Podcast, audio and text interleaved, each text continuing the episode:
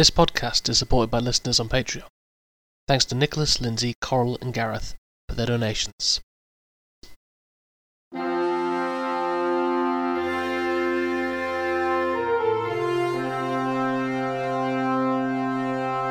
Welcome to the Probably Bad podcast, a podcast that is definitely bad. I'm Pencil.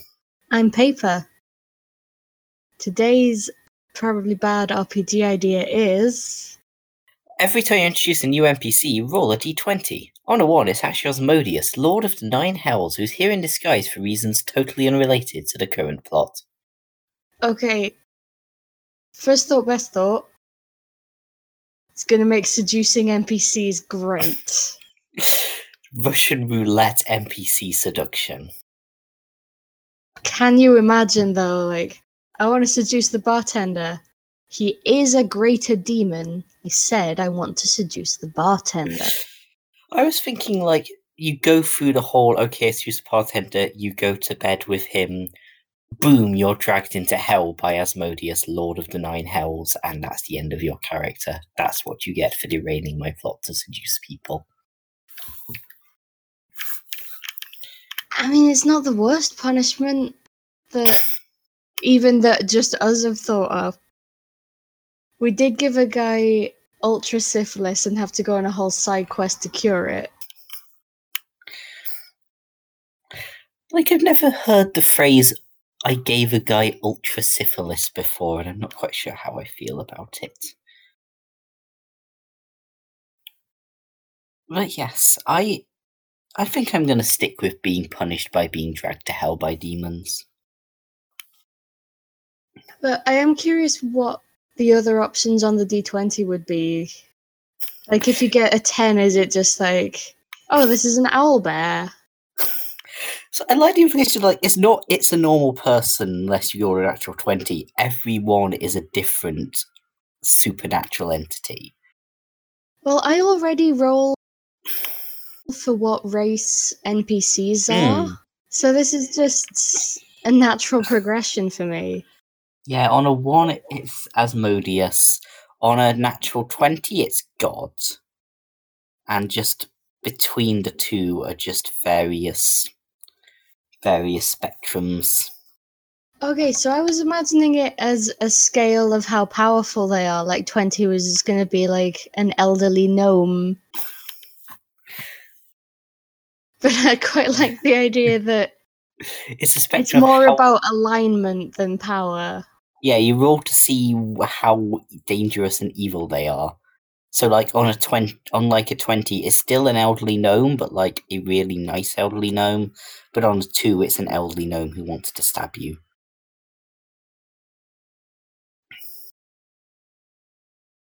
Which gives a weird implication that elderly knife wielding gnomes are one step below Asmodeus in the in the devilish hierarchy. Did you say knife welding? Yeah, Blacksmiths are just the worst of the worst. Blacksmiths are like the second um, step below Satan, confirmed. I noticed that this isn't on the script we have for this. To be fair, blacksmiths do work in a fiery pit. Oh. I've played Skyrim. I've seen these fiery pits. like, hell isn't like a place of evil, it's just a place that has fire, and any place that has fire is hell. Hell is empty and all the blacksmiths are here. Getting back to the actual idea though, Yes. I do like it because, like I said, I do roll for what race NPCs are, and I do like it just as a way of making your world a bit more diverse. Hmm. Because it's quite easy to play a game of, say, Dungeons and Dragons, and just It's just human. everyone is a human and like the party is all sorts of nonsense but everyone they meet is a human and Mm. that's just how the world is Yeah, I mean, like, you could use, like, the reincarnation table for it. You probably need to, like, edit a few things, but yeah. I like the way, in the sort of, in the setting we're using, where it's like each country has, like, one race that is, like, one species. I don't really like word. Well, because I mean, if you're basically having fantasy races as a stand-in for like actual real world diversity, it hmm. just makes sense to me to have well this is where that group's from, but there's also other people there. Because Okay. like that's how the world works. like also on sort of the more you know asmodeus level rather than just a devil who happens to be working in the local shop like i do like the idea of just occasionally having just so rather than maybe li- may- maybe rather than literally you find asmodeus working at the local cashier like you find sort of evidence of a cult of Asmodeus or of Asmodeus's presence or that kind of thing. Just as a kind of enough just as another thing that sort of sweeps in and shakes up the plot. So you have whatever main quest you're going on, and every so often just kind of like random side quests, I guess. Yeah, it's almost like a procedurally generated plot. Yeah. Because yeah, I know I've I know what I've sort of like at the moment I'm running a superhero RPG. And sort of the vague way I'm doing it is essentially just there are clues for what different supervillains are doing and the plot is almost entirely decided by which one players come after rather than me deciding ahead of time which one is going to be the big bad. And I think it's sort of yeah, the next step beyond that of just like you just have various forces doing things, and every so often one will just swoop into the area that you're in. It does Yeah. make a lot of sense to just have Yeah. Bad guys doing bad things in the background. Like, hey, players, not everything is about you. Yeah. But yeah, like yeah, like just Asmodeus is just invading this town. You know, he has a life outside of you smashing up his cultists. And if you want to help, that's great. if you don't, move on to the next side quest. Yeah. But yeah, I feel like yeah, I feel like it's possibly an idea, like it might be a bit too much bookkeeping if you're if like as a GM you're up to it, like just having like a few villains doing background things that the players might bump into. And they might not, it might not actually show up or they might not care, but just as a way of making it feel more like a world where things are happening rather than a sandbox the players happen to be in. But you could have the villains doing relatively mundane things. I guess there is also the point. Like, oh, Orc- Orcus is going grocery shopping, Asmodeus is on a date, just living their life. Okay, like I realise it probably wasn't your intention, but I like the idea that Asmodeus and Orcus are on a date with each other. Just, and the players bump into that. Yes, I like the implication that like Orcus and Asmodeus on a date with each other, and this is how the Blood War ends. I like that a lot. Just hey, by the way, while while you were distracted rescuing this kitten, the plot just kind of resolved itself. Off you go. I guess uh, that's the other logical thing is logical uh, implication is you roll and the big bad is defeated by another adventuring party while you are off fucking around with side quests. But what if you're the one that sets up Orcus and Asmodeus? like you've just you've encountered them both, you figure two birds, one stone. Just distract them with each other. This is like the bard that seduces everything. This is their final like climactic um challenge. Can they seduce the most powerful archdemon and Lord of Nine Hells and get them like to date? But it's not seducing them for themselves, so it's an added challenge. Yeah, they have Seduce to like them on someone else's behalf. What they have to do is they have to pretend to be Orcus while seducing Asmodeus, and pretend to be Asmodeus while seducing Orcus, so that when they meet, they will be in love with each other. It's like some sort of demonic parent trap. Exactly. I feel this is the best possible like campaign premise. I would play this. I would absolutely play this. We've done it again, folks. We went from this is a terrible idea to yeah, I'd play that. Hmm.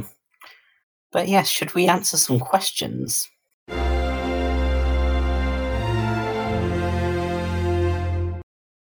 Yes. So that people are aware, we now have more ways to get questions to us. We now have an email address. So you can message us on the Probably Bad RPG Ideas Tumblr, preferably specifying that your question is for the podcast, or you can email us at probablybadpodcast at gmail.com, where iMod Paper will read everything that you send at the risk of my own sanity. Our first question is from a friend of ours, um, username Hedwig Hood, who has asked, Worst RPG system you've ever played and why is it so terrible? Worst RPG system you've not played?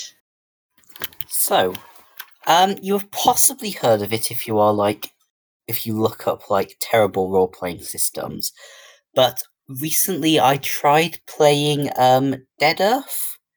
It's a post apocalyptic RPG. And it's fairly standard in that sense. It's been a nuclear war, you're surviving in the wastelands, da da da da. The role system is you roll for mutations. Mutations can include things like normal mutations. They can include things like you're unusually charitable. Sorry, please, just, can include please define normal mutations. as in, you know, tentacles and, you know, you're green and the standard post apocalyptic. okay. Or you can roll that, like, you're, you know, unusually charitable or unusually malicious, which is a bit weird, but maybe Wait, not most people are. personalities are mutations? Personalities are mutations, yes. Uh, you can make it an incredibly charitable and compassionate person roll and then nope, you've just mutated being an asshole. Or you can die. Just start of character creation, you can roll and you can die. And a good 10% of the table is things that will just kill you. And rules as written, you can only ever play three characters of Dead Earth. Ever. Not in one campaign or with one GM, just ever. Which means, yes, I just died permanently for the entire game due to bad rules. And yeah, I don't think I can think of a worse system than I create three characters, they all die before character creation, and I'm forbidden from ever playing the game again. I think that does have to win. I, I'm sorry for um overriding whatever overshadowing whichever one you're about to say. I mean, I don't think I've ever played any particularly bad systems. I am running a Feast of Legends game this Friday, but I haven't played it yet.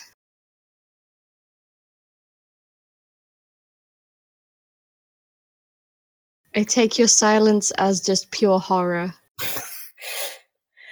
Yes, if you want to know more about Feasts of Legends, you should see our our last podcast. Spoiler: It's not very good.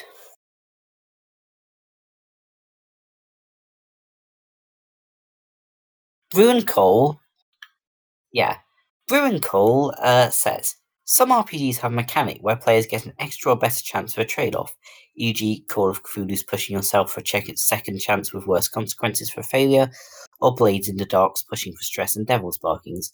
Do you like these mechanics? Slash, have a favourite way to deal with players wanting to fiangle better chances? I absolutely love these mechanics. Hmm. Because a lot of the time they feel very realistic, like the sort of thing where it's like, yes, you can hit it, hit the monster again or shoot a second arrow, but it's going to be hard, harder to do anything significant with that attack. As just the most basic version of it. Yeah. I think it I- just it, it makes a lot more sense than sure you can just like hit this thing 10 times in a turn and all of those times are going to be. Hitting really really hard like you've just started your turn rather than like you've just swung a sword nine times But yeah, like I said, like the thing with RPGs is failure is always the most boring consequence. And I like the idea of like trying again with potentially worse consequences if you fuck up like a second time. Just straight up failure is always the most boring consequence of a die roll. And I think, yeah, it's good to have something where it's like, okay, you failed, but you get try again, but something worse might happen.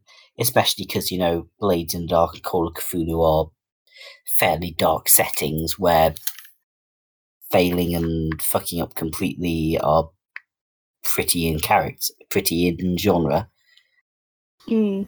yeah because there's a lot of in call of cthulhu there's a lot of oh you fucked up now you're insane kind Yeah. of thing isn't there Yeah, you take yeah, you take sanity damage fairly easily, and if you run out of it, you are insane and thus out of the game. You're also quite physically weedy because everything else is giant Lovecraftian monsters. well yeah But yeah, like I don't. I, mean- I think I feel like failure can be interesting, but you've Hmm. got to do it right. Like you can't just be like, you didn't hit it. yeah, no, that's like, that's what I you mean. didn't Like, find fa- anything. yeah, failure in the sense of like, I just failure in the sense of just essentially a wall goes down. Like, nope, can't do that one anymore. Mm. I just, I don't think I've ever actually been in a game where that has been what failure meant. Yeah, Apart from like, you failed to solve the puzzle because you destroyed it, kind of stuff. yeah, Because the thing is, as as the DM, you should want your players to win, so you should give them second chances, even if you make those chances Yeah. harder. Because yeah, there's always the problem that like if you fail at the wrong time, that's sort of the op- that's sort of the campaign over. Mm, Like yeah, it's been a bit of a problem with my. I'm doing with my Black Fen one, which is a mystery like investigation campaign I'm running, where there have been a few times where it's been like mm, I'm gonna put something else in because if you don't get this clue, then you know you're kind of just stuck wandering around doing nothing in particular. I'm very sorry that my feral child character is not a better PI. so, okay, like it is possibly yes, possibly relevant that two of the private investigators are a bugbear in a hat and a child who lives in the woods. and we're best friends. Their their friendship is undeniable, but their skill as detectives is slightly more. To be fair, you'd think that Fantasy Ofsted, as in one of the characters is from Fantasy Ofsted, would be better at finding problems in this school. Yeah, uh, the other two characters are another small child and a drunken a drunken teenager. For for listeners not in the UK, Ofsted is basically the people who investigate schools and review them for the government. Okay, so we have one more question which has come to us from the email um, from Nil, who says, Hello, mods. I'd like to ask if either of you has any advice for playing gender non conforming characters in RPGs. I want to play one, but I don't want it to become the central focus of their character. And this is a genuinely good question, and I feel like we are very qualified to answer it. No one involved in the production of this podcast is cis. But yeah, I think. Would you make a big deal out of it if you had a male character wearing trousers? Would you be like, by the way, I'm wearing a suit? If not, then don't do that if they're wearing a. If it's like a man in a dress. Just be like, well, I'm gonna hitch up my skirts and I'm gonna cross the stream and do the thing. Yeah, I think. Yeah, if you're. Yeah, I think generally, if you mention their gender presentation and gender identity as much as you would mention a cisgendered character's gender presentation and gender identity, is probably a good starting point if you just if you don't want to be da, da, da, da, da, da, if this is like your first attempt at playing a non-gender conforming character Especially because a lot of DMs like to introduce characters with a physical description. Like you enter the bar and you see an orc in some leather armor and stuff like that. You can just be like, you see an orc in some leather armor, you see a man in a dress, you see a dwarf wearing this. It's just. It doesn't have to be and shouldn't be a big deal. yeah But I mean, just on a wider thing, like I love how like RPGs and the sort of tabletop community is so much more inclusive than even just when I started in like 2014. Like, I mean, the Fifth Ed Handbook explicitly says here's some examples of some trans and non binary canon characters, so go for your life. yeah i know pathfinder has introduced at least like one canonically trans sort of sample character so yeah we we were before And obviously, gender non-conforming doesn't necessarily mean trans, but I feel like it all comes under an umbrella of not what the cis expect. Yeah, we were to take the opposite. Like that. Sorry, my word stopped. Yes, going for a new approach. We we were before the before doing the podcast. We were looking up Avalanche Press's games, which are books which are just a variety of skimpy clad women on the covers who don't show up at any point in the books. So Yeah, like we, we were looking at the Aztec one specifically, which I don't think highly visible underboob is historically accurate. yeah, I, I'm no Like the Aztecs are not my area, but I'm pretty sure. That underboob was not their thing. Yeah, so I think inclusion, don't make a big deal about it and don't have weird, vaguely racist underboob ladies. And you're probably good. I mean, you can have underboob ladies, just don't call them historically accurate. I guess, yeah. Nick, Nick says Frodo underboob, like Underhill. Uh, Nick does say things like that. Mm. But yes. I feel I feel like we should try and say a bit more about this question because it's it's quite short. I mean, it is short, but like, short answer. like it is short, but also I'm not sure how much more there is to say about it. Like, We could just bring in a fourth question. we could. Um, what questions do we have coming up? So we have one last question that we've got um, from Tumblr. is anonymous, um, who says, "Is a 380 word backstory too long?" So I think that's about a page in Word, depending on your font size. I think that's just coming in prepared. Like, I think it depends who your GM is and who the rest of the players are. And it probably also depends on, like, what the backstory is. Like, if you've just painstakingly written every single thing your character did that morning, it might be a bit excessive. But, like, yeah, I think it depends a lot. Is your character. Do the rest of your player group have 380 word um, backstories, or is it just you? But also, I think it is okay if it's just one person. Like, there's a game I'm running at the moment where there's three kind of the normal length backstories, and one person has basically written a prologue. Okay, yeah, that's fair. But I mean, some people just have a lot of thoughts about their character and the world and things, and I don't think there's anything Mm. inherently wrong No. with that. It's just a question of running it past your DM Okay, first. I think I think to re rephrase my answer, if your GM says, "Hey, could you give me the cliff notes for this?" You've possibly written too long a backstory. Otherwise, you're fine. Yeah. Like, immerse yourself in the world and make your character fit in the world. Whether that's through your backstory or just through gameplay. Either way, it just makes for a better experience for everyone, really. So that's about everything for today. Um, if you've got a question, you can send it to us on the Probably Bad RPG Ideas Tumblr. Um, just say that it is for the podcast or email us at probablybadpodcast at gmail.com. I want to thank Nick Blake for editing and music. And if you want to support us, you can head to patreon.com slash probablybadrpgideas where you can donate at 1, 5, 10 or 20 pound a month increments um, and get access to our Discord server and bonus episodes.